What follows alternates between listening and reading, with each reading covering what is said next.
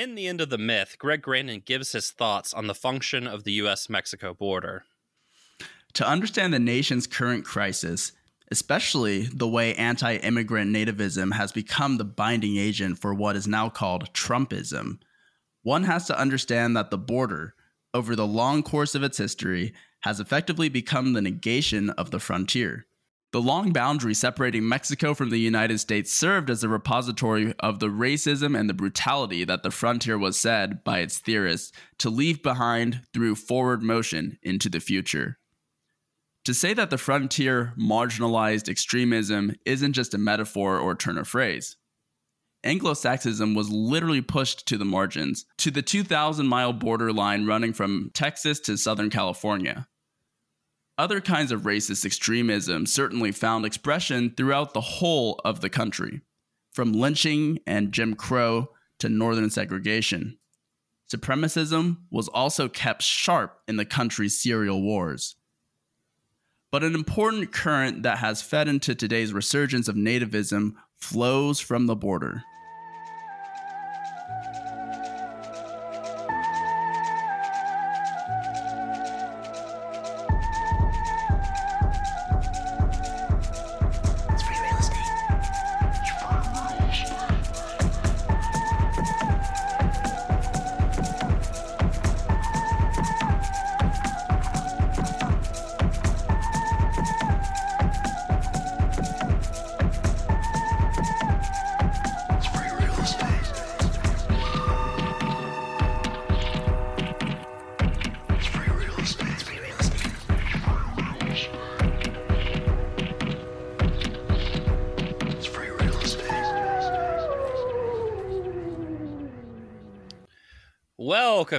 To Ending the Myth. I'm Brian. And I'm Munya. And we are back after taking a much needed holiday break uh, so that we could get Omicron, get croned yeah, up. Yeah. and well, something must have happened over that time because we are back talking specifically about Greg Grandin's book, The End of the Myth, Chapter 9 A Fortress on the Border. A banger of a chapter. Absolutely. Yeah. And we took some detours. We had some twists and turns over the last several episodes to get here, but we're finally ready to get focused and concentrate only on the text at hand. Yeah, I mean, for sure. There will be no more departures or diversions in this episode. but before we do that, I do want to take us back to Tacoma, Washington in 1885. Uh huh. so on November 3rd, a group of 500 men launched a pogrom in the small lumber town with the goal of expelling the 800 or so Chinese people who lived in Tacoma. Historian Jean Pfaelzer describes the scene. 50 police stood by as a crowd of more than 500 armed men took control of the town. They ordered the Chinese residents to leave by 1:30 p.m. Suddenly the mob went wild. Rioters began breaking into the buildings and ordering people from their homes. By mid afternoon, 200 Chinese residents of Tacoma, with whatever belongings they could carry, were corralled at the wharf. Vigilantes nailed placards to wooden gates and doors, listing the few townsfolk who had tried to protect the Chinese. By the evening of November 3rd, except for a few domestic servants who were allowed to stay behind uh, to pack or to guard their employers' homes, no Chinese residents remained in Tacoma purging a city of Chinese inhabitants via violent pogrom came to be known as the Tacoma Method and was carried out in countless towns in the western United States. In an article in Overland Monthly and Out West magazine from 1886, they tried to explain the impetus for the pogrom.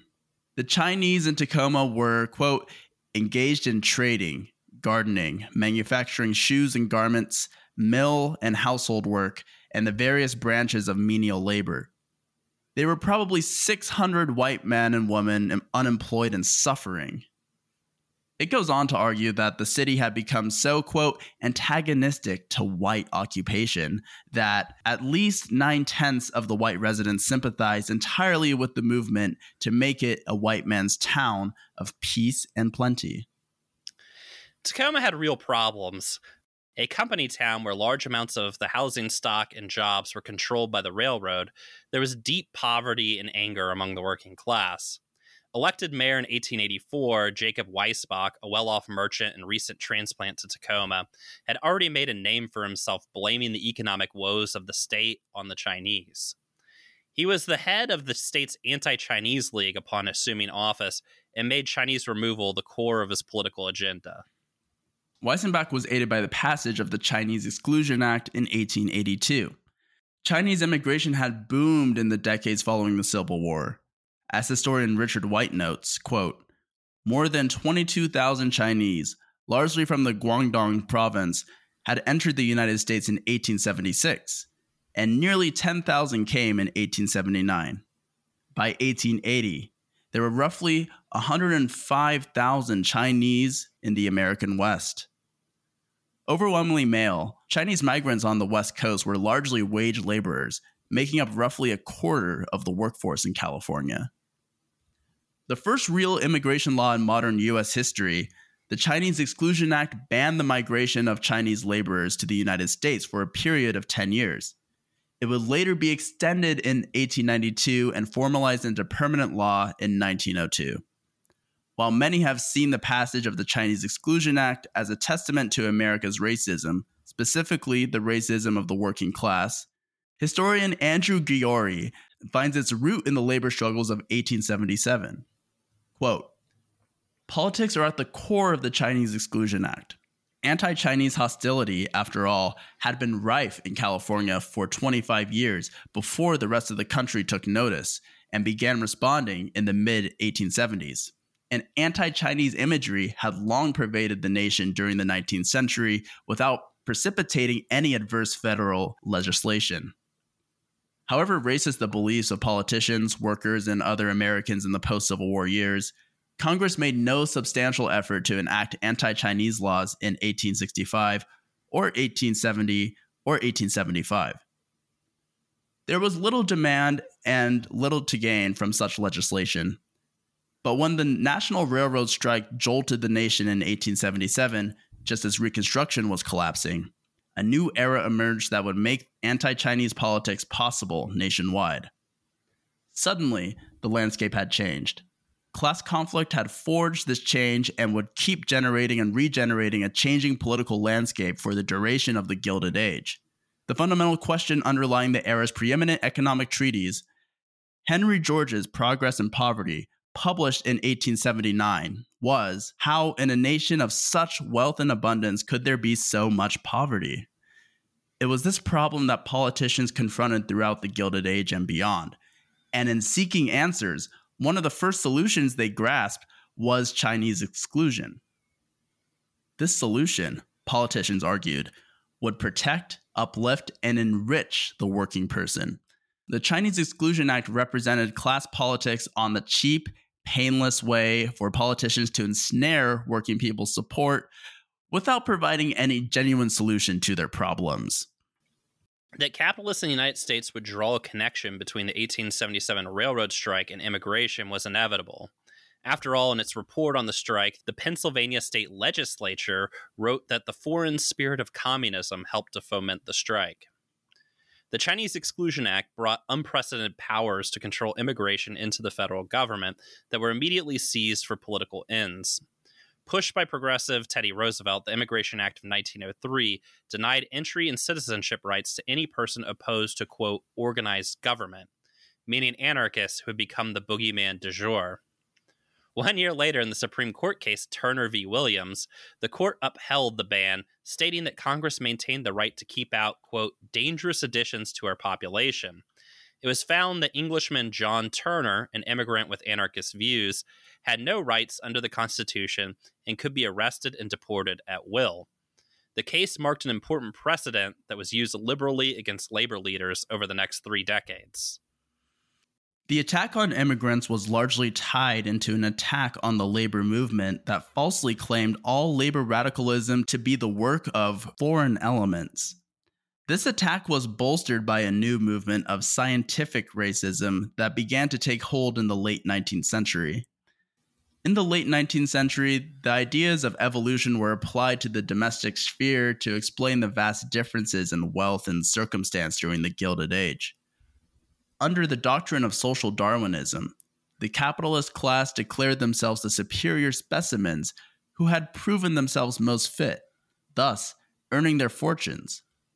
The fact that their fortunes were largely built on government handouts, theft, and horrid exploitation enforced through state violence did not seem to ever get in the way of the story. By 1900, the ideas of a racial empire combined with the ideas of social Darwinism to create a pseudoscientific movement called eugenics. The eugenics movement sought to create a master race through the use of selective breeding and ethnic cleansing. The eugenics movement in the United States began in earnest in 1904 when the Carnegie Institution allocated large grants to Charles Davenport to build the Cold Spring Harbor Laboratory Complex on Long Island. New York, stay winning. Greatest city in the world. Davenport's project was to build an interlocking web of eugenics research organizations. Believing in the system of racial hierarchy developed by American intellectuals in the early 19th century that placed Anglo Saxons above all other races, Davenport set about building and consolidating an American eugenics program that would purge the country of all undesirable races. By 1910, Davenport had used money from the Carnegie Institution and the Harriman Railroad fortune to create the Eugenics Records Office with the goal of quietly cataloging the racial backgrounds of all Americans. At this time, the Rockefeller Foundation began to quietly fund eugenics studies in New York State. The end game was to ethnically cleanse the country 10% at a time, beginning with the group they referred to as the lower 10th, which constituted 14 million primarily black Americans. In 1927, Davenport proposed that the cataloging project be extended to cover every person in the world a test bed was set up in Jamaica to discuss the feasibility of eradicating every person of African descent on the planet. This research was not done idly. When California adopted eugenics legislation in 1909 that mandated the forced sterilization of, quote, undesirables, it was the third state to do so. Over 25 years, California would sterilize 9,782 people. All told, at least 60,000 people were coercively sterilized in the US, and thousands more were incarcerated in camps for being defective. In almost every case, the victim was poor. A doctor in Chicago named Harry Haiselden became known as the Black Stork when it came out that for years he had been killing babies he had deemed unworthy of life. Rather than being punished for his murder spree, Haiselden was celebrated and even starred in a 1917 silent movie about his life. At institutions for the feeble mind, patients were subject to forced sterilizations and other abuses. One such institution in Lincoln, Illinois, fed its patients milk from tubercular cows as a test of the patient's racial fitness, leading to annual death rates of 30 to 40%. Very cool. Uh, yeah, God. The renewed emphasis on determining the racial stock of U.S. residents led to the creation of a series of racial integrity laws at the state level. Virginia's 1924 Racial Integrity Act made it a felony to, quote, falsely identify one's race, punishable by a year in jail. Records collected by the Eugenics Office were used to, quote, expose racial imposters. A 1924 letter from the Virginia State Registrar gives us a flavor of the intent and effects of the law. Quote, we have a report of the birth of your child, July 30th, 1923, signed by Mary Gilden, midwife. She says that you are white and that the father of the child is white. We have a correction to this certificate sent to us from the City Health Department at Lynchburg, in which they say that the father of the child is a Negro. This is to give you warning that this is a mulatto child and you cannot pass it off as white. A new law passed by the last legislature says that if a child has one drop of Negro blood in it, it cannot be counted as white. You will have to do something about this matter and see that this child is not allowed to mix with white children. It cannot go to white schools and can never marry a white person in Virginia. It is an awful thing. End quote. In 1927, the federal government gave its full endorsement of the eugenics movement when the Supreme Court in Buck v. Bell upheld the government's right to sterilize the unfit. Justice Oliver Wendell Holmes wrote in his conclusion It is better for all the world if instead of waiting to execute degenerate offspring for crime or let them starve for their imbecility, society can prevent those who are manifestly unfit from continuing their kind. Three generations of imbeciles are enough. And if we can take an aside here, the influence of the American eugenics movement, considered the foremost eugenics movement in the world, extended far beyond the country's shores. American lawyer and eugenicist Madison Grant's 1916 book, The Passing of the Great Race, advocated for the segregation of unfit races into authoritarian ruled ghettos, which would be run by the Public Health Service. Adolf Hitler would later write to Grant that this book was his Bible.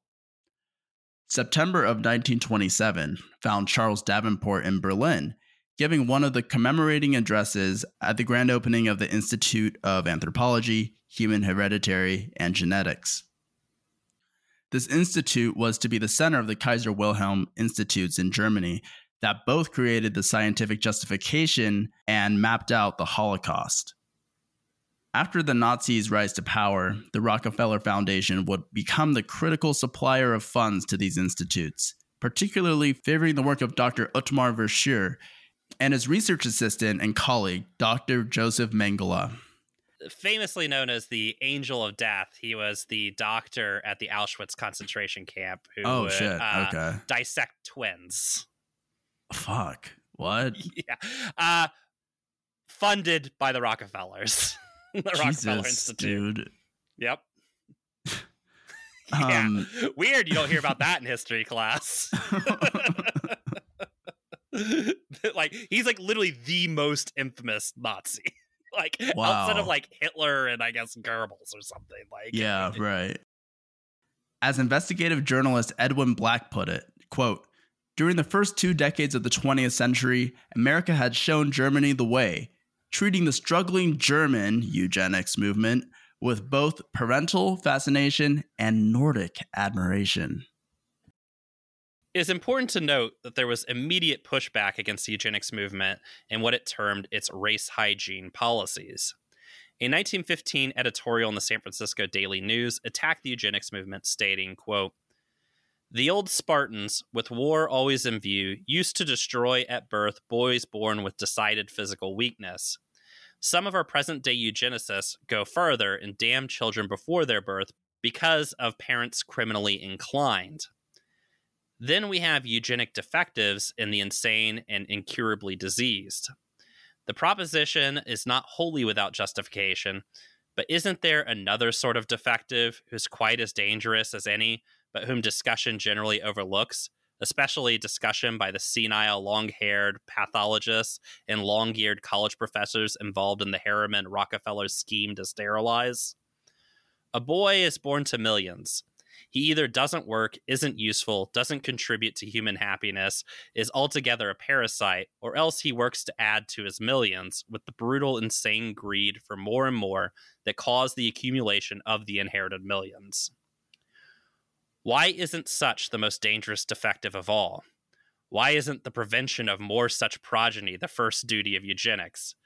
Such defectives directly attack the rights, liberties, happiness, and lives of millions talk about inheriting criminal tendencies, is there a ranker case of such than the inheritance of Standard Oil criminality as evidenced in the slaughter of mothers and their babes at Ludlow?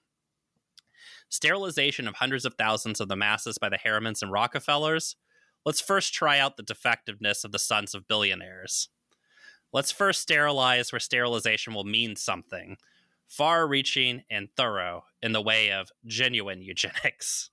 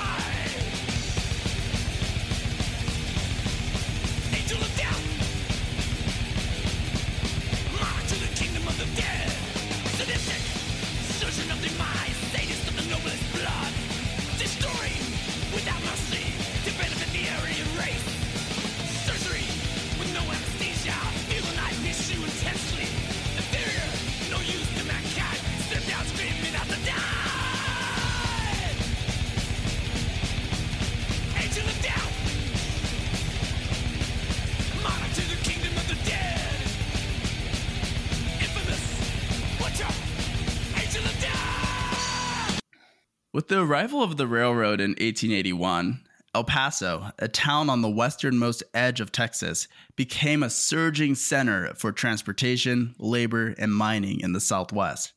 Situated on the US Mexico border from its sister city of Ciudad Juarez, El Paso was the most important immigration station along the Mexican border by 1907.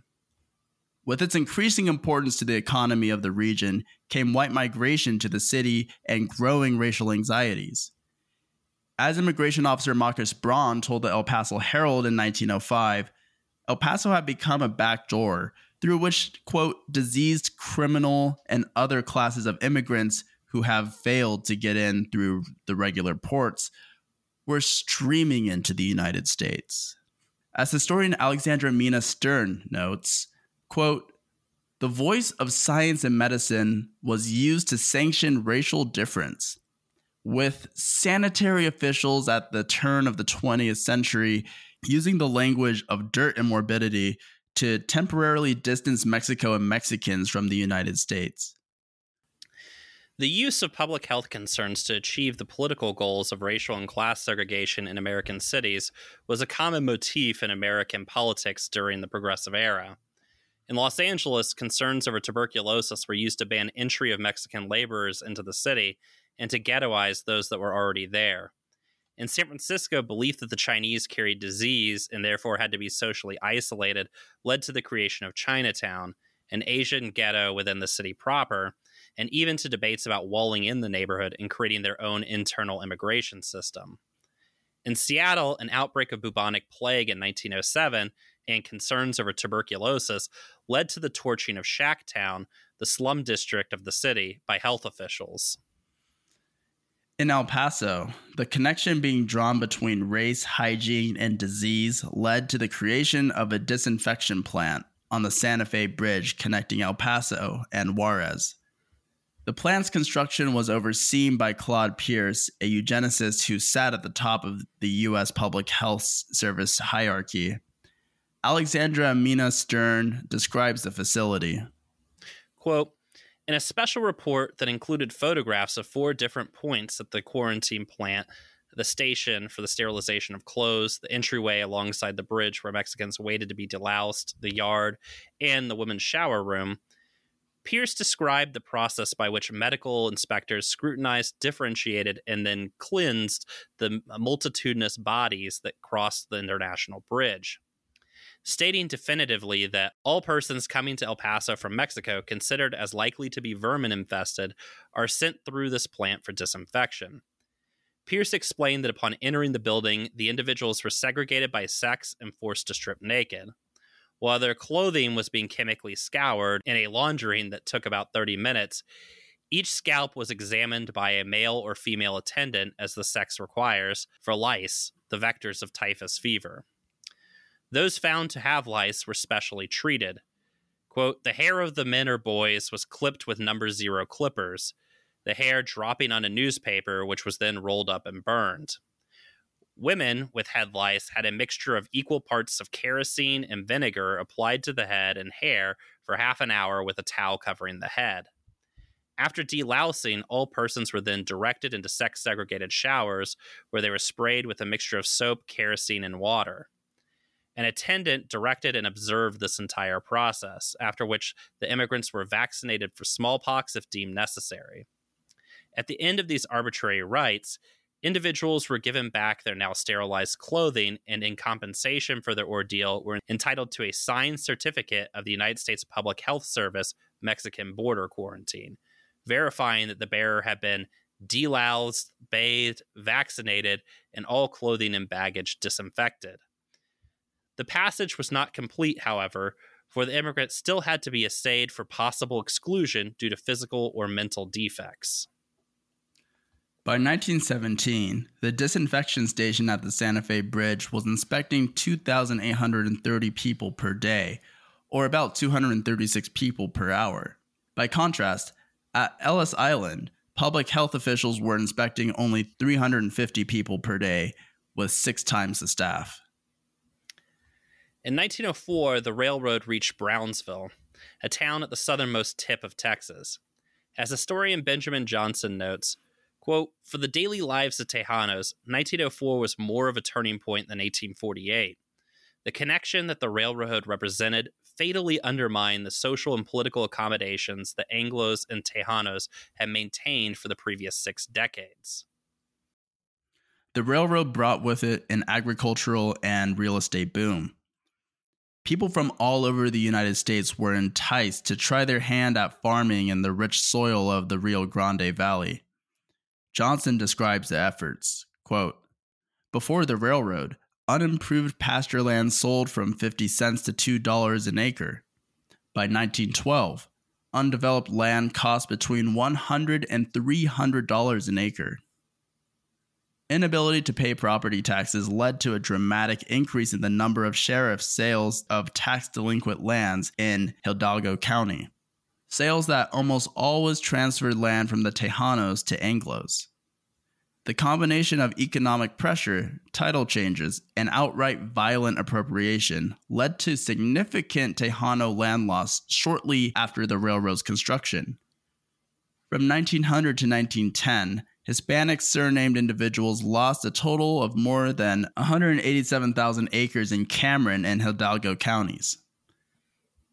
And with their increased presence, Anglos began to consolidate their political power in the region and at the expense of recently displaced Tejanos. All along the Texas Mexico border, racial and economic tensions were forming a powder keg waiting for a spark.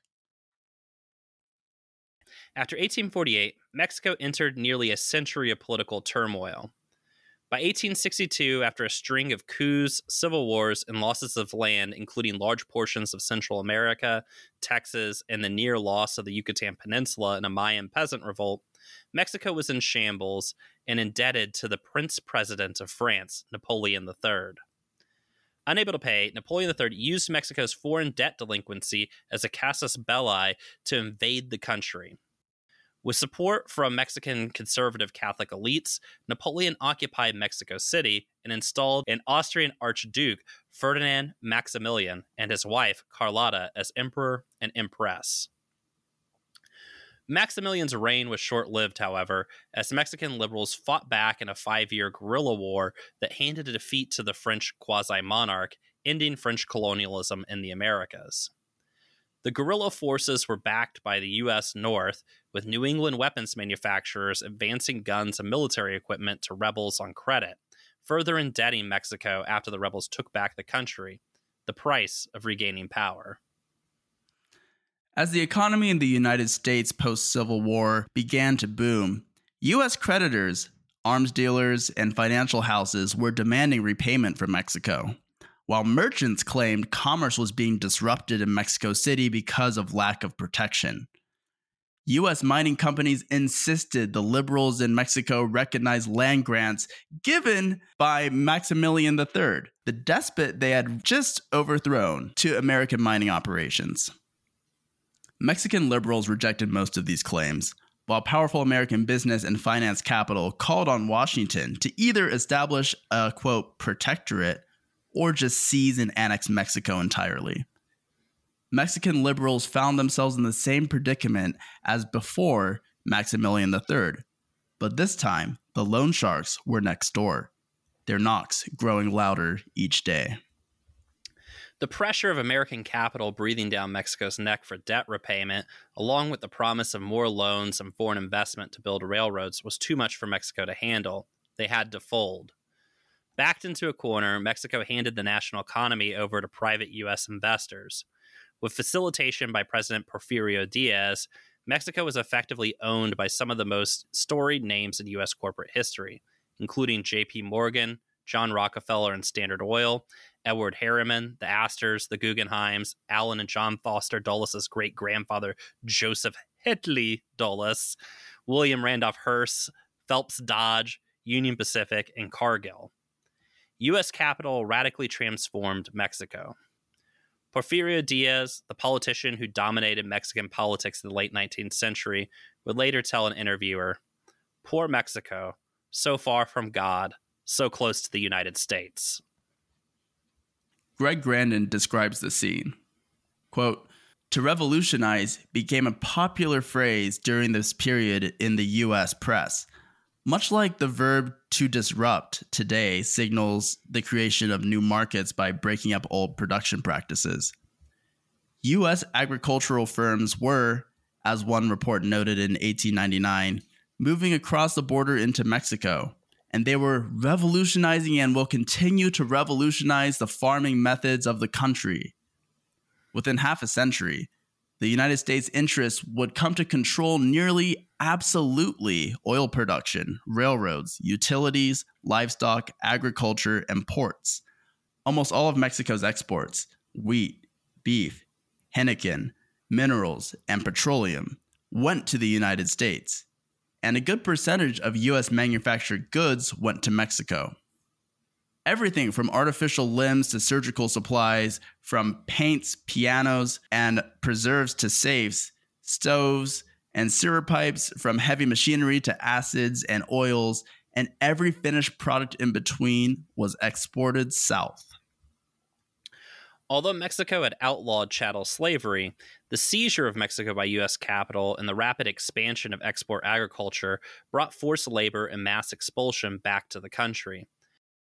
Over 10,000 Yaqui Indians were driven away from their homes in Sonora and were deported to Yucatan and Oaxaca, where they were forced to work on sugar, tobacco, and henequen plantations. Large corporations then stole newly vacant land in Sonora and turned it into export plantations, making it one of the most profitable Mexican states for U.S. investment, second only to the oil rich Veracruz. By 1900, over 90% of communal lands were sold with an estimate of 9.5 million peasants forced off their lands and into the service of land owning barons. Tens of thousands more died in the assault. U.S. capital's reign in Mexico rivaled the brutality of Jackson's Indian Removal Act. It was this moment that solidified the transformation of US capital replacing settlers as the primary instrument of imperial expansion.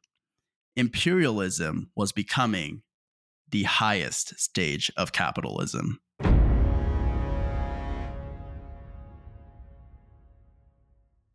Tensions in Mexico were coming to a boil.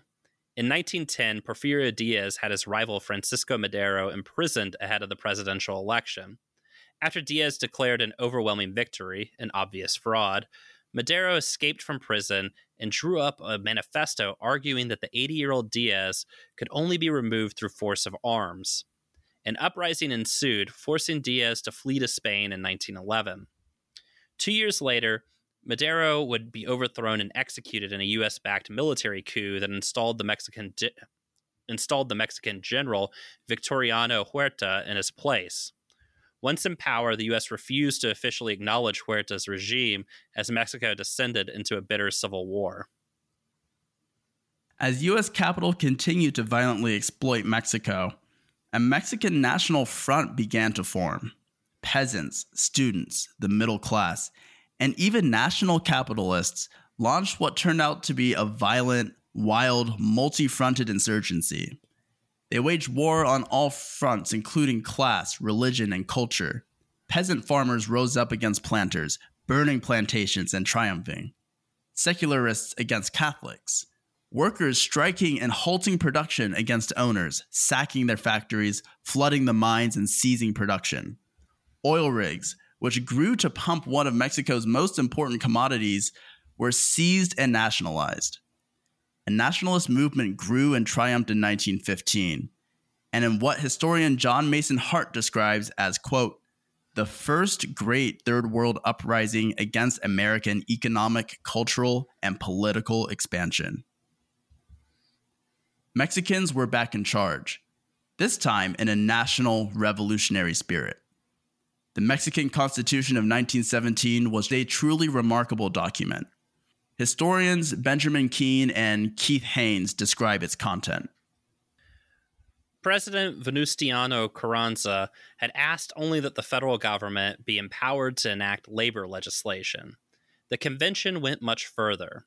The finished article, A True Labor Code, provided for the eight hour day, secured childbirth benefits for women, including paid prenatal and postnatal maternity leaves, required companies that had more than 50 women employees to provide on site childcare, abolished the tienda de raya, or company store, and debt servitude, guaranteed the right of workers to organize, bargain collectively, and strike, and granted many other rights and privileges, making it the most advanced labor code in the contemporary world. Article 27, which dealt with property rights, had an equally advanced character. It proclaimed the nation the original owner of all lands, waters, and the subsoil. The state could expropriate them, but only with compensation to the owners.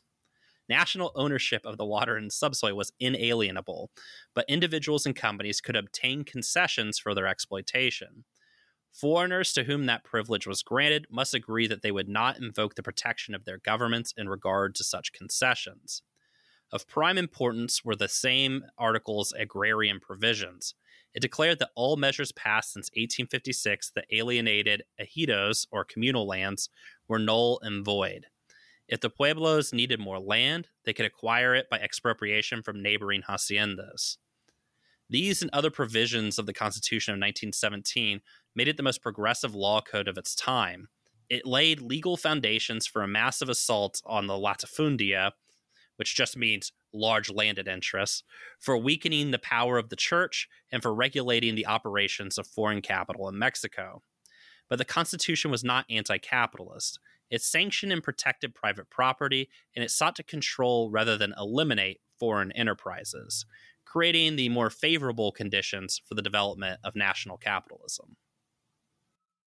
Back in the United States, in 1915, inspired by the Mexican Revolution, a group of fed up Mexican workers in the Rio Grande Valley launched a series of raids that would escalate into a guerrilla war against Anglo settlement in the region.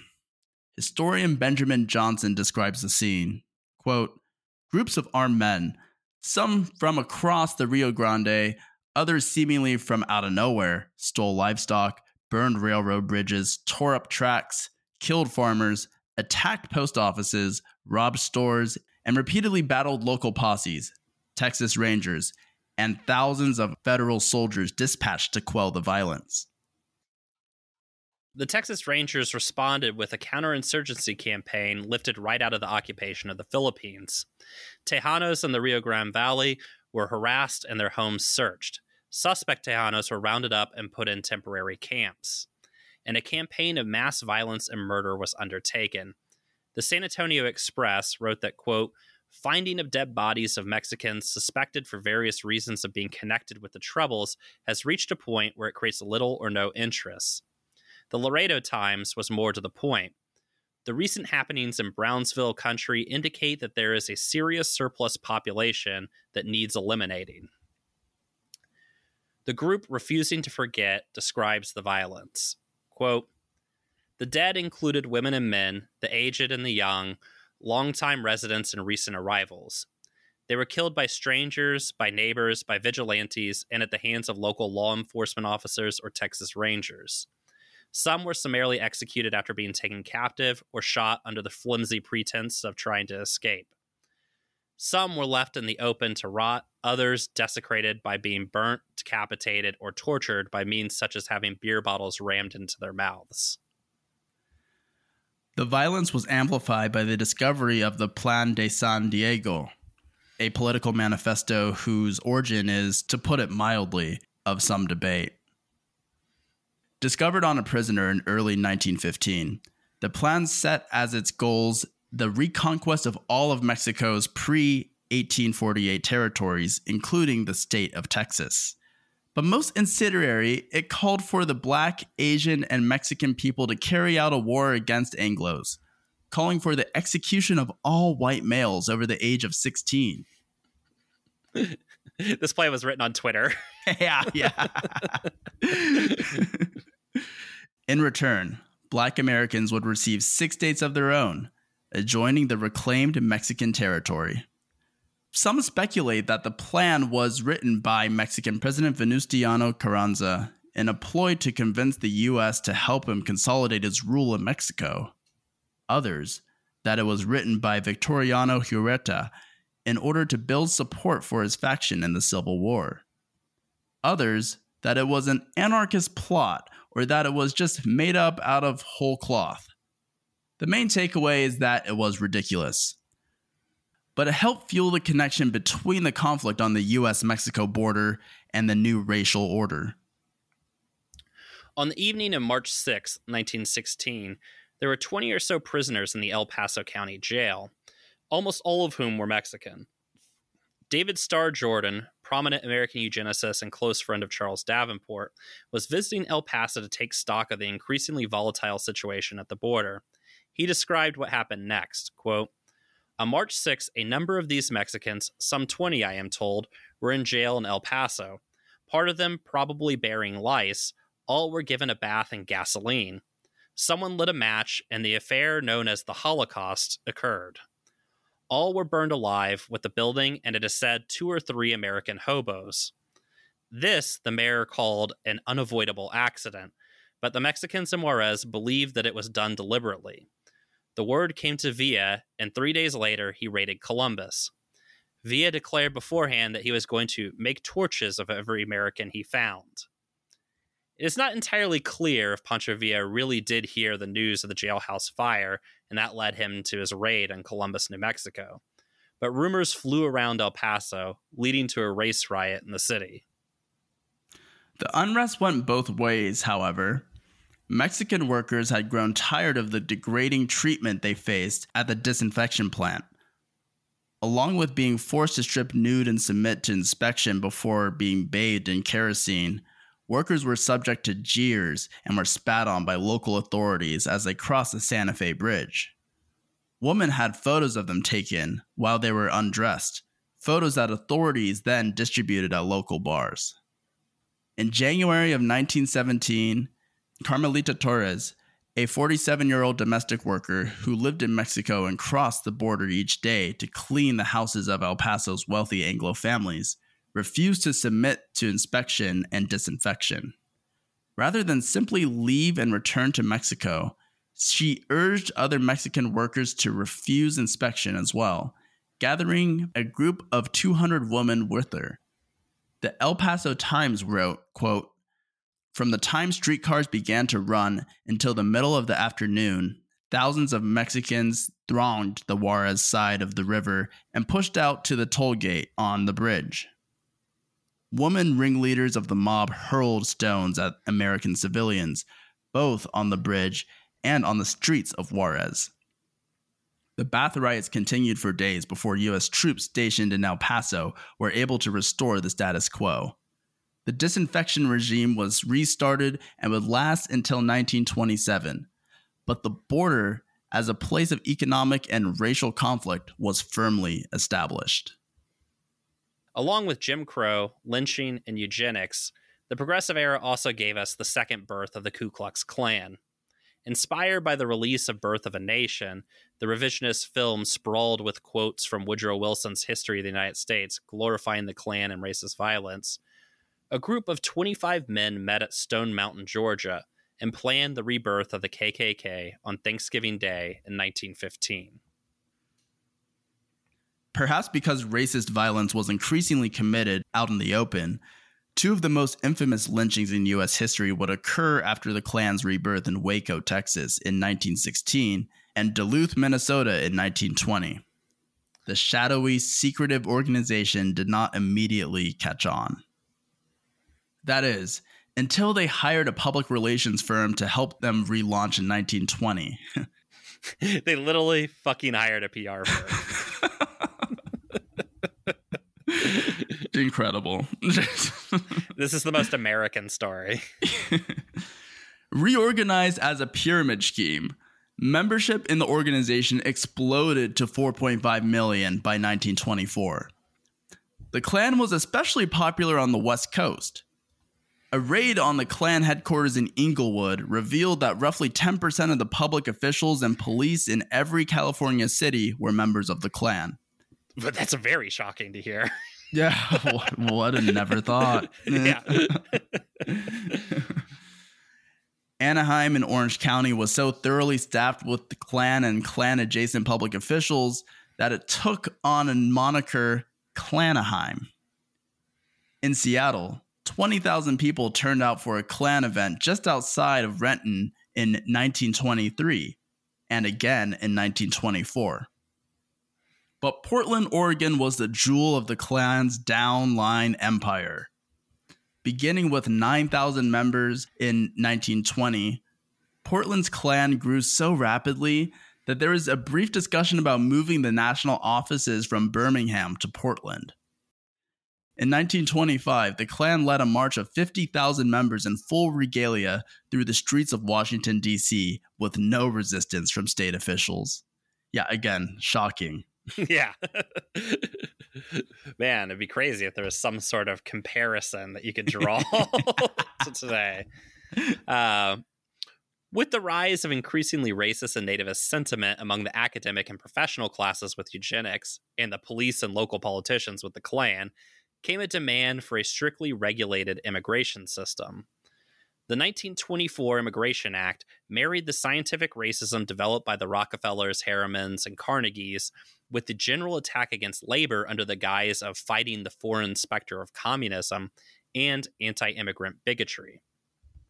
Eugenicist Charles Davenport was brought in as a special expert advisor to Congress during the immigration debate to draw connections between the foreign ideology of communism and the lesser races. Under particular attack were Eastern European Jews, who were determined to be both genetically infantile and master political insurgents bent on the spread of communism. The connection between anti communism and anti Semitism was a given amongst economic elites in the US in, during the 1920s. For example, Henry Ford had been working overtime since 1920 to connect anti communism and anti Semitism. In his company paper that was delivered to all Ford workers, the Dearborn Independent, Ford published a regular column on the dangers of the quote, international Jew. In one of his articles in the Dearborn Independent, Ford wrote, quote, Between the lines, one reads the story of the Jewish communist movement in America, which seeks to make the United States what it had already made of Russia. For his dedication to the cause of anti Semitism, Ford was awarded the Medal of the Grand Order of the Great Eagle of Germany by Hitler in 1938 on Ford's 75th birthday. I, hilariously, his advisors told him not to go receive the award in person or accept it, eh, but he did anyways. He was like, "Nope, I Gotta this, it. this is my moment. I've been Gotta working all my life for this." Which I mean, it would have been totally reasonable to just not go, right? Because he's seventy five years old, and I mean, traveling that distance at that time, It's, it's know, like it- you that's a know lot. that's that's a toll. Yeah. He like literally risked his life to go meet Hitler. My God. The 1924 Immigration Act would expand on the Chinese Exclusion Act of 1882, formalizing the regular practice of denying entrance to non white immigrants, as well as greatly limiting the immigration rights of Eastern Europeans. Cloaked in extreme anti Semitism, these quotas were designed to keep out those that might have been tainted by the Russian Revolution. They also provided further justification for the deportation of political radicals. The act did not place a limit on Mexican migration across the US Mexico border, however. This was thanks to the lobbying of delegates from Texas. In contrast to the nativist hysterics around, quote, race suicide, gripping many in the country, agricultural interests along the southwestern border demanded continued access to cheap labor from Mexico. A carve out was made to provide them with that access. The Immigration Act also sought to solve the issue of who would regulate the US Mexico border when a Texas congressman and former Texas Ranger, Claude Hudspeth, attached a rider to the bill allocating $1 million for the establishment of a, quote, land border patrol. The allocation led to the creation of the U.S. Border Patrol. The Border Patrol took the expense of maintaining order on the border out of the hands of the local landed interests along the border who defined what order was and placed it on the American taxpayer. This allowed for a much greater and more consistent allocation of resources along the US Mexico border. The federal imprimatur also allowed the new agency to distance itself from the legacy of the Texas Rangers and their ilk in the eyes of the Tejanos along the border. This distancing was in name only, however. After the 1919 Senate investigations into Ranger violence along the border, the Rangers were once again reduced in number. Former members quickly dispersed into local police and sheriff's departments, and in 1924, they joined the Border Patrol. Jefferson Davis Milton, son of a prominent family of Florida slave owners, was one of the new agency's first hires. Already 67 years old in 1924, Milton had joined the Texas Rangers in 1879 looking for adventure. After his stint in the Rangers, he fought in the Indian Wars and served several years as El Paso's chief of police before joining the Immigration Service of the Labor Department as Chinese inspector along the southwestern border of 1904. The son of a slave owner turned Texas Ranger and Chinese inspector, Milton embodied 67 years of racist reaction against the world that Reconstruction, at its best, tried to bring into being. It is therefore fitting that he is affectionately referred to as, quote, the father of the U.S. Border Patrol to this day. Yeah, that fucking rocks. When I, and honestly, like, I know a fair amount about like the history of the Border Patrol and like the border and stuff. Yeah. Uh, but when I came across this Jefferson Davis Milton, it was uh, this is an old movie that you definitely have never seen, but there's a movie called PCU where a guy's trying to write it. the The premise is you can do anything you want in college, so he's writing a thesis about uh, these two actors and whether or not they're the same actor or whatever. Hmm. And then he's he, he finally he's just watching their movies like nonstop. And he finally sees a movie that they're in together, and he's like, "This is my thesis." And when Jefferson Davis and Milton showed up, I was like, "This is our thesis in a man." just just a laundry list of uh, like Chinese inspector like that that is just like so comically bad like, so anyway. yeah and i mean it, it is one of those interesting things we don't really think about it but uh, there was a lot of after 1882 there was a lot of uh, chinese immigration through mexico into the united states uh, leading to actually like in mexicali which is on the california mexico border uh, there's actually like a large Chinese district where you can get uh, sort of Mexican Chinese food, essentially, right? Oh wow! You can get Chinese food with Mexican characteristics, uh, and the thing is, is that dates back to the late 19th century because it was a major crossing point for uh, Chinese migrants. And it was also a place where they would get deported sometimes too. Mm. Um, you know, very interesting. Um, but yeah, I mean, speaking, you know, of uh, afterwards and whatnot, you know, I thought we might catch up with some of our friends here now that we've got the story of the border uh, and our friends in the in the Ku Klux Klan. Yeah, the, the Klan is such an interesting story in this time period, and the thing that makes it interesting is that it just didn't need to exist right? right. Like, you know, the reason why the Klan existed during Reconstruction was that federal troops occupied the South. And if you got caught doing the kind of things the Klan was doing, you know, you could be potentially even executed by federal troops, right? Right. And that's why they wore sheets and masks. And, you know, that's why it was a secret society.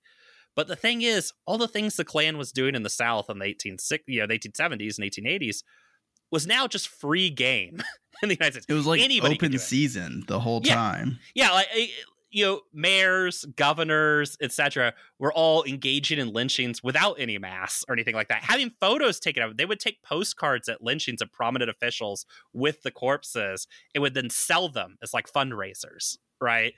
I mean, everything was possible. you could do whatever you wanted, and so the Klan hilariously like because the country had become so racist, actually, the Klan didn't really need to exist. There was really... no real motor function for the Klan yeah, at that point. And, and so they did what ever anybody would do in America if you have a failing brand, which is hired a PR firm. Yeah. And the PR firm told them, look, if Americans want to kill a black person or whatever, uh, they, they don't need robes anymore to do it. You could just do that on Main Street and nobody will care. Uh, in fact, you know, it'll probably draw. They'll just be mad that you didn't draw a crowd around when you did it, right? Right. Uh, so we have to go with something else Americans love, and that's pyramid schemes. and they basically, what the Klan became was they would, uh, you would hire recruits. So, say you become a, a Klan recruiter, right? What you want to do is you want to start selling memberships to the organization, which you'll sell for $10 a piece, of which you'll receive $4, and then you'll kick the rest up the ladder, right? Now, initially, you know, this sounds like a good deal, but it's a lot of work. You got to run around, you know, chasing after people to get them to join. But think about this once you recruit somebody, you get them to recruit three guys under them. All right. and they're kicking it all the way up, and you get a taste as it goes up the ladder, right? And those three guys, they recruit three guys under them, right? It, and basically, they literally just created a pyramid scheme with all the attendant effects, which it was a giant moneymaker. So all the like members of the Klan, all the members of the Klan that were in any sort of leadership position, most importantly, a treasury position, just started mm. stealing money from the organization immediately. the head of the Klan at Birmingham too also tried to copyright being in the Klan, so he would try and like legally attack like people if you tried to form your own independent Klan organization he would oh, try oh, and sure. sue you. Yeah. Like, right right. because he wasn't getting a, he wasn't getting a taste you know? So so it like became like a brand and like intellectual property almost. Yeah and so in 1924 across there was actually a series of exposés across the country that basically revealed what had been rumored and people kind of already knew which was that there was like this was a giant graft like organization and that also there was massive embezzlement at the top and everything like that. It's like in in portland the uh, head of the Klan treasury eventually became public had stolen like most of the dues from the, from the organization. And the Klan just sort of fell apart right? Because once the pyramid scheme kind of once the bubble burst there was no like reason for it to exist anymore. And I, that is sometimes depicted by uh, some historians who, if you go back to our episode on you know the progressive era and what does it mean, uh, you you might be able to figure out who I'm talking about. But some mm-hmm. historians had depicted this as some sort of victory of liberalism. That oh, the Klan wasn't as uh, violent as maybe you might have guessed, and like you know, it was largely it it, it largely vanished in the 20s. But that really loses the larger picture of the world the Klan existed in at the time, which was infinite all the racism and violence he needed was just available. Right. so the Klan just didn't have the monopoly on it that it once had.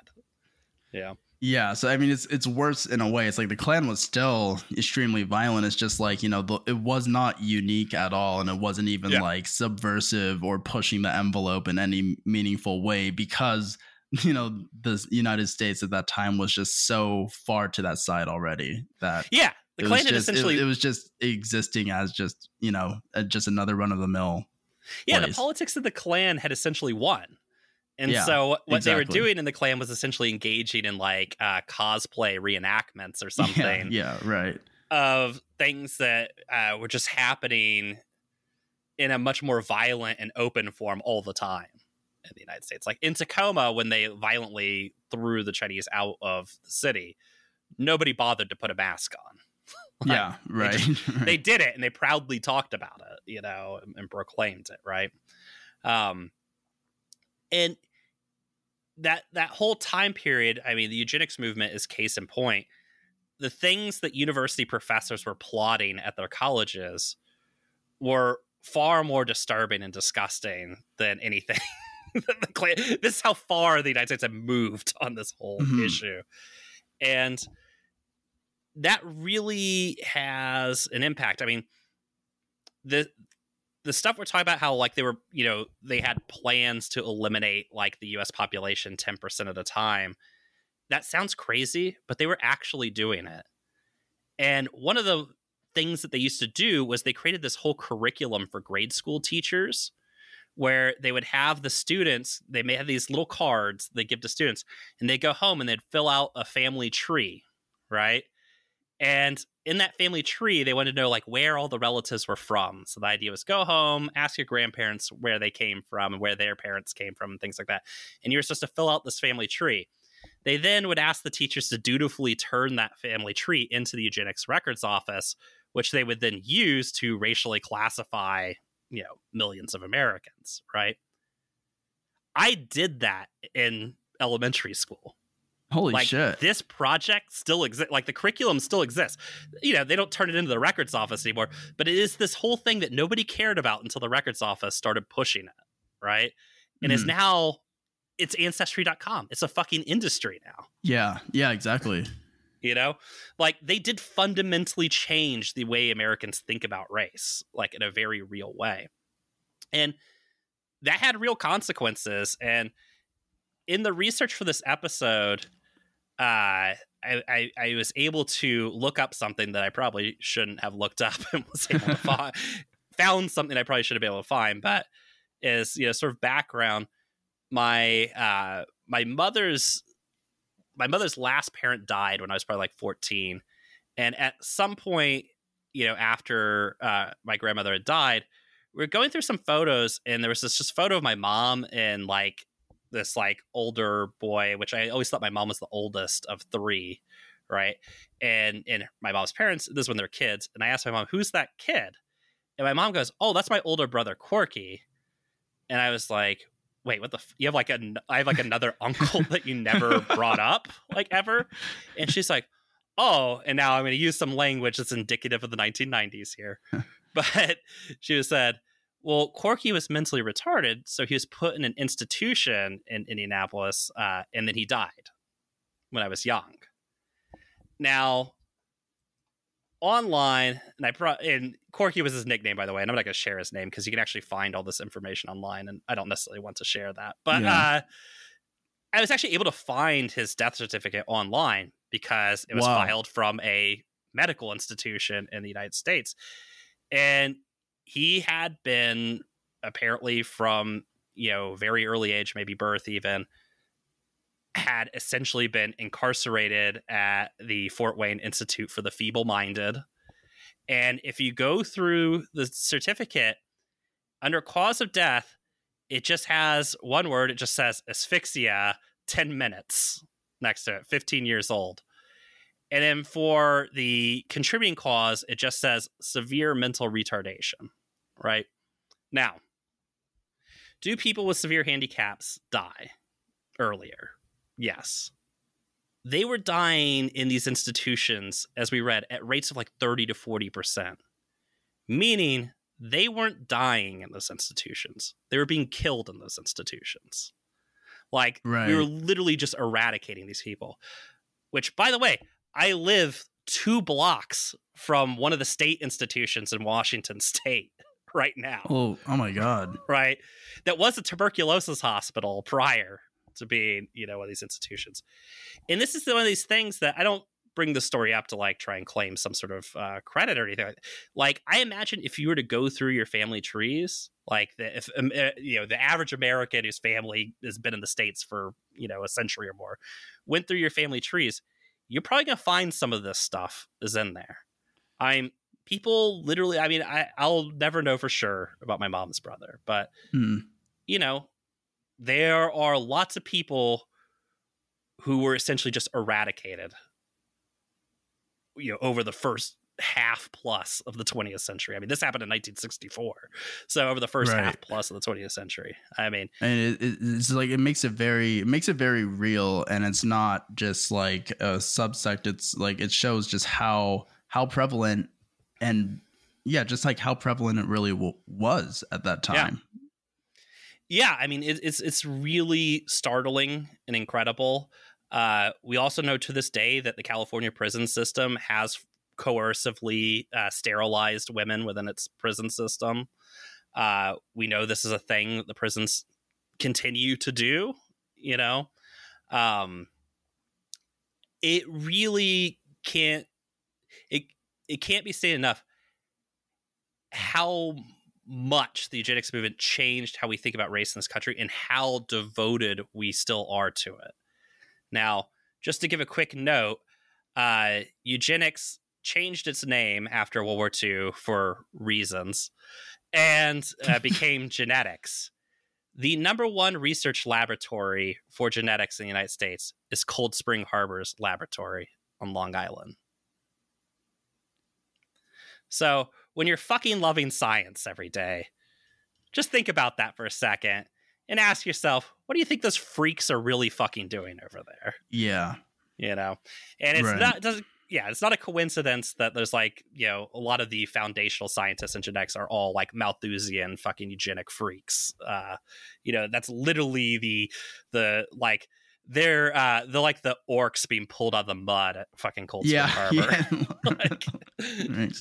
It it does have a real like comic book villain ring to it, but the fact that it was just so prevalent means that it's like it was just so even banal, you know, at Yeah. the time, like which is just so shocking to me. Um, Yeah, if you Yeah. go if you go into uh you know if, if you're able to go look at a searchable database of say like the Seattle Times or the New York Times or whatever, just find a local paper. I'll do the New York Times. Find like a local paper like Seattle Times. Just go like 1900 to 1938, right? And just search the word eugenics. And just look how casually they talk about these kind of things. mhm. Eugenics, race suicide, etc. It was just no, this is this is the science of the day. This is what everybody believes, you know, and uh people you know we're, we're going to put a little bonus reading uh about this about the plan in connecticut that was launched by uh harry laughlin and charles davenport to you know s- cleanse the population of connecticut uh we'll put that as a little bonus here uh in a day or two but they they were going to carry out some nazi level shit in this country and they got damn close to doing it in a lot of places and they killed a lot of people in the process Yeah, yeah. I mean, like the fact that I mean, like the ties between the U.S. and like Nazi Germany at that time, like how.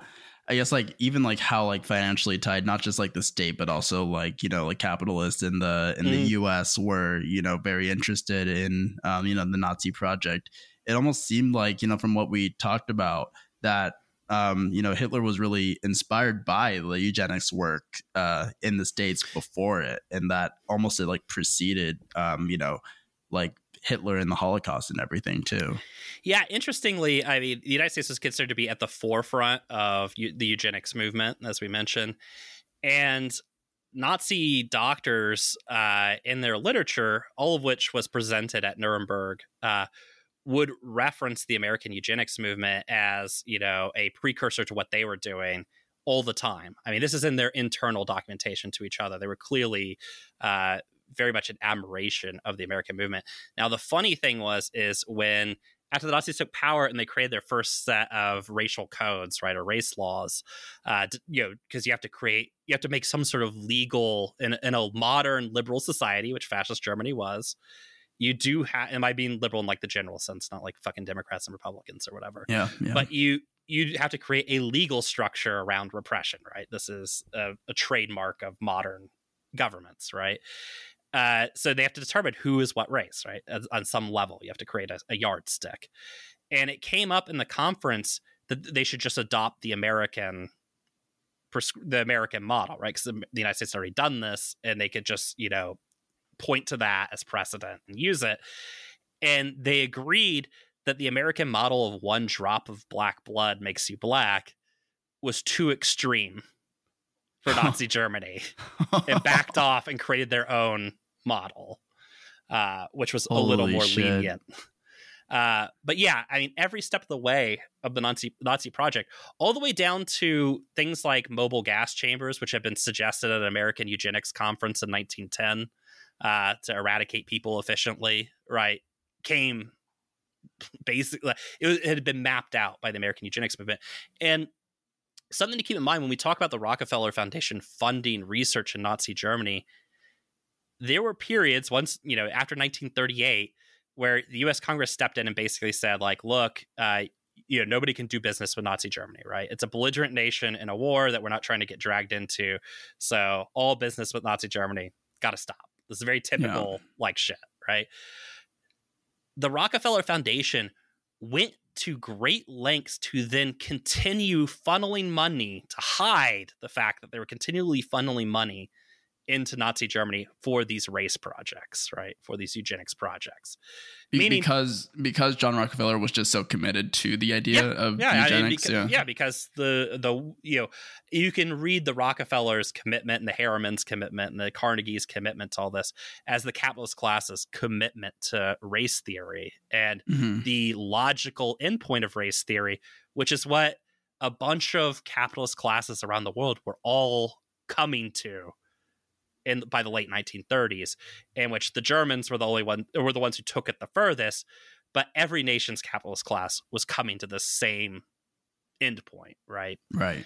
and Right. you know and so yeah they were you know the rockefellers went to considerable lengths to hide the fact although you know not well enough obviously that they were continuing to fund these institutes that by that point were not only actively sterilizing people but putting people in camps know uh just really horrific shit Yeah.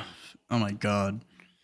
Yeah, that's weird of this comes up in history class huh Yeah, that is mind-boggling. That Yeah. just kind of not even brought up. Uh, yeah, and that isn't even, and we won't even get into the myriad U.S. corporations who literally were operating in Nazi Germany throughout the war, or the fact that the GM got GM got the U.S. government to uh, give them compensation for a GM plant that got bombed in Nazi Germany by U.S. bombers. God, that is so the incredible. sold the, uh, sued the U.S. government to get money back. not my plant. Yeah, Yeah. and uh, I mean, like IBM, like supplying the technological infrastructure for uh, Nazi Germany too. Uh, like you know, So yeah, I mean the plan that uh, Harry Laughlin and Charles Davenport tried to launch in Connecticut uh, to cleanse the population of Connecticut. Part of the plan was that they wanted to build a infrastructure, just like Nazi Germany was building, of IBM punch cards to track the population and all this kind of stuff, right? You know, to to index the population, who's going to go, and part of the reason why the plan got stalled was that IBM was printing so many punch cards for Nazi Germany, they just didn't have the like there's just Time or no production supply for. to get it to Connecticut. Oh, Very cool. yeah. I mean, like, and as someone who works in technology, I think about this a lot and feel passionately about it because I don't know, like, I feel like, you know, today when we talk about now, like, you know, the US Border Patrol or, you know, police departments, a lot of these, uh, I guess like modern day parallels to, uh, you know, what we saw in eugenics and, um, you know, Nazi Germany, these like oppressive forces, um, are, do depend on, you know, large, uh, technology corporations to give them technological infrastructure, right? That's it's the um, same with punch cards. It's still like you know databases. There's a whole um, there's a whole market and industry stream to provide these, you know, to pro- provide these departments with um, you know the technology they need to carry out these actions, right? And like Yeah. you know, it, it just it feels like a direct parallel in many ways, whether it's like facial recognition contracts, contracts just for like database tracking, uh, all of these things.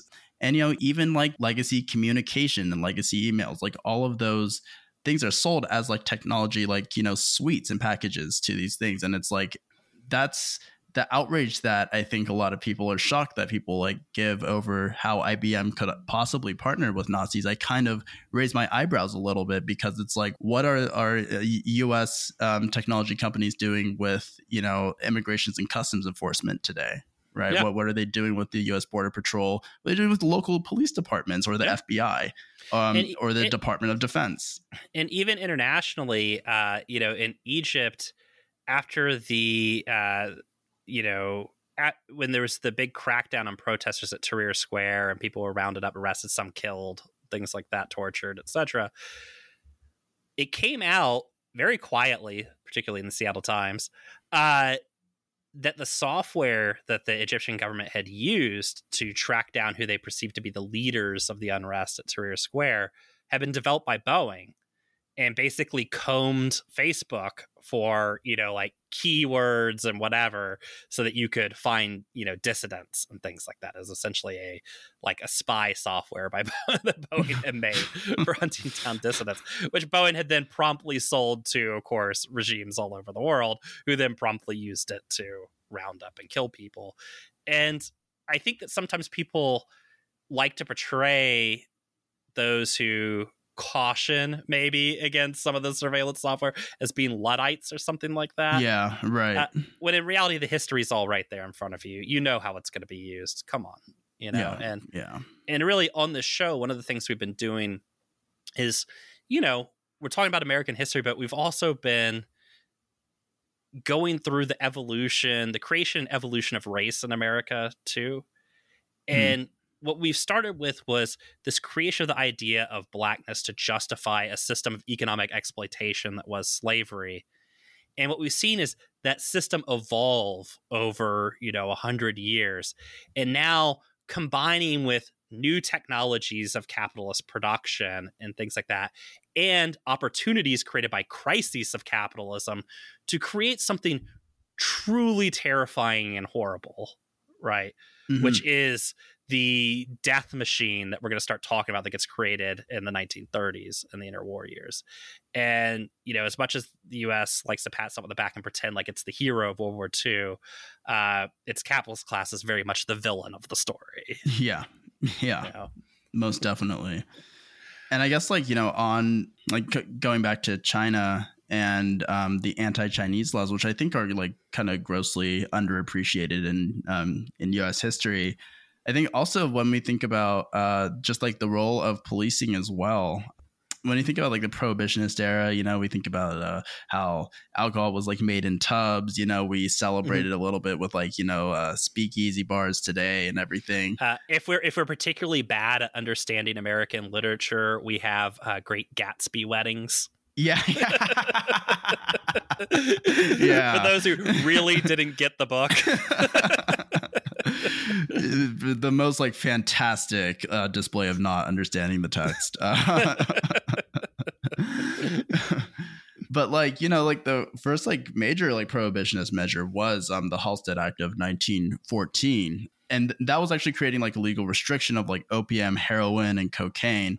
All were actually pretty legal at the time, openly used. It wasn't that like you know the illegality of those drugs is relatively like a new phenomenon in like the past hundred years or so. And you know, like of course, as we know, like you know, heroin and opium were used as medicine, like recreationally and everything. You could just get it. But that actually changed, and it was driven like primarily by this like kind of like racial and racist character, where as like Chinese immigrants were coming in, again, as we discussed above, it was largely men and mm-hmm. laborers who were the uh, immigrants. Um, and the drug opium was largely associated with um, Chinese laborers. Um, and it, it, didn't really gain much uh, notoriety or really attention at all until upper middle class and middle class white women uh, also, were, history's villain. yeah, yeah. if you want to talk about a villain? Uh, they were obtaining him in what they of what you know, like the general white populace were calling shady Chinatown opium dens of course, like the racists, like racial purists, xenophobes, all of those, they were just shocked that these middle class and upper middle class white women were were hanging out in these like Chinese opium dens with these lesser Chinese people, right? And the illegality of it was to essentially quell and uh, stymie race mixing or the perceived race mixing, specifically white women mixing with other races other than white men. And then subjugate and punish Chinese workers who basically, you know, did not have any legal rights in courts or anything. They were just like became this hyper exploited class through the prohibition of of these drugs, right? And so like it, it's it's really interesting how it wasn't just made illegal for just a purpose of like public health or that these drugs are bad and plaguing society, but it it, it actually was a specific vehicle used to quell the constant theme of the racist idea of white womanhood, uh, mm-hmm. just that idea in general, one, but two, specifically white womanhood getting tainted by mm. the lesser races, right? And like the the lengths of defense that are um, drawn to prevent that social order from being broken, and it has to be done by authoritarian force. I think that kind of shows and proves that this order is something that's super unnatural, right? Mm. Because as you have to have these strict measures in place and have to teach these ideas and instill them by violent force in order for them to actually even be accepted or else you know you'd have like middle class women you know just going into opium dens or whatever you know or yeah. you know hanging out with black people or you know living next to them it's the it, it feels like it's almost adjacent to what we were talking about and what we're going to be talking about with you know with segregation mm. it, it's the same type of logic to me where like you're just like justifying like harassment tight like very tight like social regulation like you know of like suspect populations, but that has to be done with like extreme use of force and authority. Yeah, and the interesting thing about this, you know, drug law and the Halsted Act is it also sort of reveals the tendrils of, you know, capitalist empire, right? And why is the United States getting this large, you know, immigration movement of Chinese to the United States, right? It's not like it's it's not like it's close, right? Like it's it's easy to understand why labor crosses the Mexico US border. Mm. A hmm. little harder to understand with the Pacific Ocean between us, uh, Chinese migration. And the answer is that British colonialism is busy enclosing and proletarianizing the country of China, right? And forcing the people of China into mass poverty, which is causing an exodus from the imperial periphery to the core, right? Mm-hmm. Some of which the United States is getting. The connection between Chinese workers and opium, which comes again because the British Empire had flooded China with fucking opium yep. in order to fund its Literally wars in destroyed India. like yeah. China's whole empire with with opium, like deliberately. Yeah, and you know, obviously people can draw their own connections between the idea of an imperial power flooding a population with drugs in order to fund wars on one hand and soften up the population on the other you know uh, you're not going to have to do too much of a look into us history to, to find some parallels there. But you know it, the 20th century, part of the reason why it's taken us so damn long to get through even just the first 20 years of the 20th century is all the pieces are coming together at this mm-hmm. point. And and I hope that what people are gathering is that's creating something pretty fucking monstrous. Yeah. Its wake. yeah. And I guess like, you know, just like a little bit on the Mexican Revolution, something that was super fascinating to me. And also just like, you know, personally when reading Grandin's book, um, you know, I think just like chapter nine in general is just a really great chapter. But, you know, my eyes definitely opened when when Grandin just straight up said that the economy was just handed over to, you know, the Rockefellers and JP Morgan and essentially just like, you know, ran wild with the entire uh, Mexican economy. That was just like very, very crazy and just kind of, you know, encapsulated just how, um, you know, explicit and what capital needs is expansion. And that is like a prime example of like, I mean, a total annihilation um, mm-hmm. of and and seizure of foreign assets for their own benefit and you know that's how you get rich frankly you know um, yeah. yeah. well it's it's the it's the perfect encapsulation of Parent, michael parenti's quote right uh, you know, Im- imperial powers don't go to the third world because the third world is poor. Yeah, they go to the right. third world because the third world is rich, and its people and are Mexico poor because the empire's so there. rich. Yeah, yeah. The people yeah. are poor. Yeah, Mexico's a very resource rich country. Now, we don't think about it that way in the United States because we're propagandized to think of Mexico in a certain way, but also because we see the effects of you know U.S. meddling in Mexico over you know 150 years uh, on the people of Mexico, right? And you know because in the United States we have blinders to the US, US involvement in anything. We just look at that and say that's their natural condition. Yeah, somehow, yeah that's just how just how it is. yeah, and it's it's astonishing to see the wealth, and it also explains what ends up happening with the Mexican Revolution, which is a series of very dumb political events essentially cause a powder keg in Mexico to explode of resentment regarding you know Mexico's position vis-a-vis the United States, the exploitation, the poverty to explode in, in 1911. And you know, this is happening in places all over the world at this time, you know. Mm-hmm. Uh you know, China, I believe the Boxer Rebellion in China is like 1900, right? Uh, the 1905 you know revolution in Russia, right? To, to be then succeeded by the 1917 revolution yeah. in Russia, right? I mean, these kind of revolts are happening, and it, it's sort of it's a precursor to what we'll see as the anti-colonial movement in the post uh, World War II era, right? Mm. This is sort of a first wave, and a big part of it is responding to you know the imperialist powers exploitation of these people and their land and I think one of the things, you know, I don't have like the strongest grasp of Mexican history or whatever. And so one of the things that really shocked me going through some books was just the the sheer violence of the Mexican Civil War that leads to the Mexican Revolution, which is, you know, estimated to be about 900,000 dead in Mexico from oh this, this conflict, which is an incredible fucking figure. Like, can't still trying to wrap my head around that a little, actually. Yeah. Uh, no, that and, that is insane. Yeah, and the thing is, is that it wasn't just that people died in battles, although there's certainly battles. Um, a lot of that number of dead is people dying from you know American vigilantism across the frontier. It and a huge chunk of it is just people dying from the lack of resources, from the enforced poverty and the position of perilousness that capitalism and uh, enclosure had put the people of Mexico in by that point, right? They're in deep poverty. They didn't have access to resources on their own.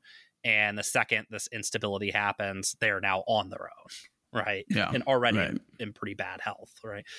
Uh, but the Mexican Revolution, sort of as we mentioned earlier, represents this attempt to fight back against this imperial encroachment. And to kind of, you know, add to this point, I mean, a lot of the promises of the Mexican Revolution remain, you know, pretty much unrealized until the 1930s under the Cardenas regime, which does actually engage in massive land reform uh, it breaks up the latifundia and you know hands it out to the Mexican peasantry essentially, so they could do you know small farm farming for the first time and not work essentially as slaves on fucking farms. Uh, it nationalizes the oil industry. The Cardenas regime nationalizes Mexico's oil industry, which is huge. Huge, um, yeah. Nationalized the train lines in Mexico, right? So they nationalized all transportation all things the United States never fucking forgave Mexico for, by the way. Mm-hmm. And all of this was essentially, and we'll get into this later, and we don't got to get into the details here, but essentially gets repealed by NAFTA. And right, right, and it just reminds you of Porfirio Diaz's quote, you know, poor Mexico, so far from God, so close to the United States. you know. Well, yeah, totally.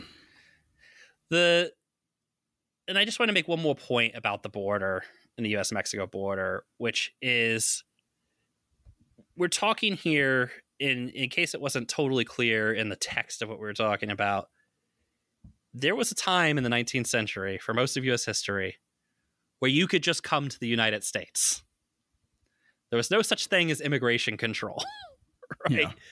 Uh, once you got off the boat, you could vote in the United States right? Uh, famously, if you watch the 100% accurate historical documentary Gangs of New York, uh, yeah. it shows them doing something that's very real, which is that when immigrant boats come in, the like local gangs or whatever would grab the people off the boat and send them to go vote for Tammany. which is a very real thing, which doesn't it's called organizing everywhere, sweetie. Exactly. And it doesn't make sense in a modern context, right? Because you have no rights as an immigrant. Yeah. yeah. But it's important to understand that's that the, the idea that immigrants should have zero rights in this country is a modern invention and it comes about it's a modern like r- a radical idea, mm-hmm. you know. And it, and it was resisted by a lot of people at the time. It was considered to be a massive selling out of the promises of American freedom right. and you know uh, democracy or whatever to basically like single out a huge group of people and be like, uh, sorry, no thanks, you don't get rights, actually. Um, and so a transition like that, it requires a a, a, stern teaching of the population as to why this exists. And this is sort of what I want to get to about this point about the US Mexico border. Part of the reason of militarizing the US Mexico border, part of the reason of the hypervigilance and violence on that border is to create an idea that these immigration restrictions need to exist and that the free movement of labor is inherently problematic and bad. And so I want to read just this is from uh, Miguel Antonio Levario's Militarizing the Border. It's from the introduction in Militarizing the Border. Uh, this quote, real quick.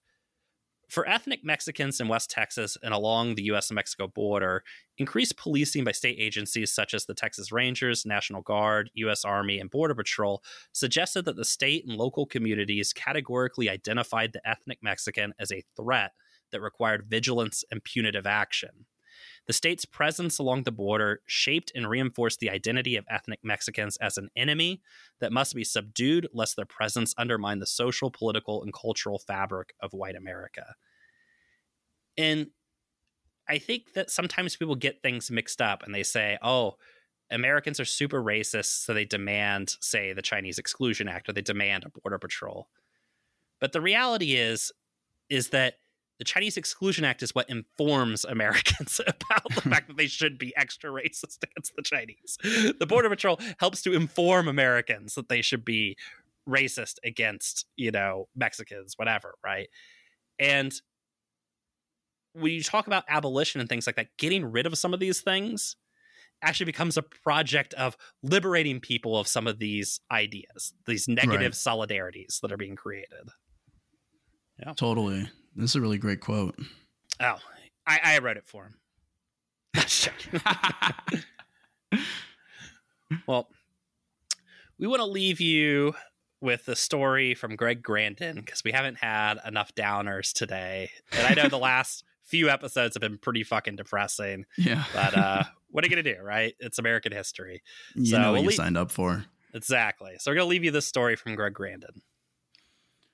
One example in particular captures what could be called the nationalization of border brutalism, or the bordification of national politics. In 1931, Harlon Carter, the Laredo son of a Border Patrol agent, shot and killed a Mexican American teenager, the 15 year old Ramon Casiano, for talking back to him. Carter then followed his father into the patrol, becoming one of its most cruel directors Presiding over Operation Wetback in the 1950s, Carter transformed the patrol into, as the Los Angeles Times wrote, an army committed to an all out war to hurl tens of thousands of Mexican wetbacks back into Mexico. Carter was already a member of the National Rifle Association when he murdered Casiano, and he remained a high ranking officer when the organization through his years with the Border Patrol. Then, in 1977, after his retirement from the patrol, he led what observers called an extremist coup against the relatively more moderate NRA leadership, transforming that organization into a key institution of the new right, a bastion of individual rights absolutism. In this case, for the right to bear arms. Likewise, it was a Border Patrol agent who, in 2015, invited Donald Trump to tour Laredo's port of entry just a few days after Trump announced his presidential candidacy. It all started with the border, and that's still where it is today. Run the first two lines of Drive By Truckers' 2016 song, Ramon Casiano. The song ends, and Ramon still ain't dead enough.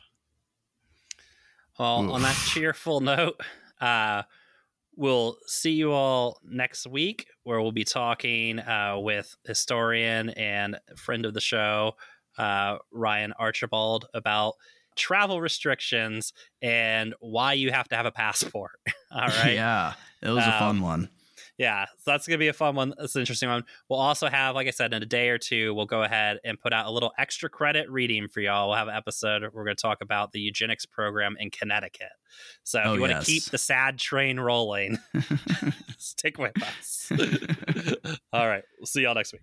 All right. Bye.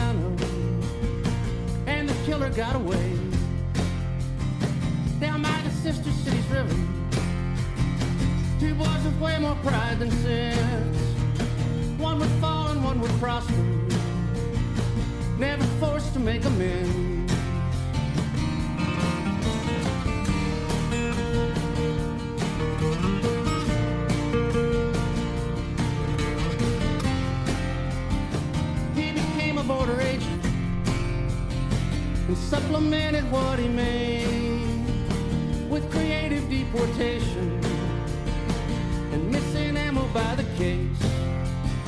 Since Bullock ran the operation,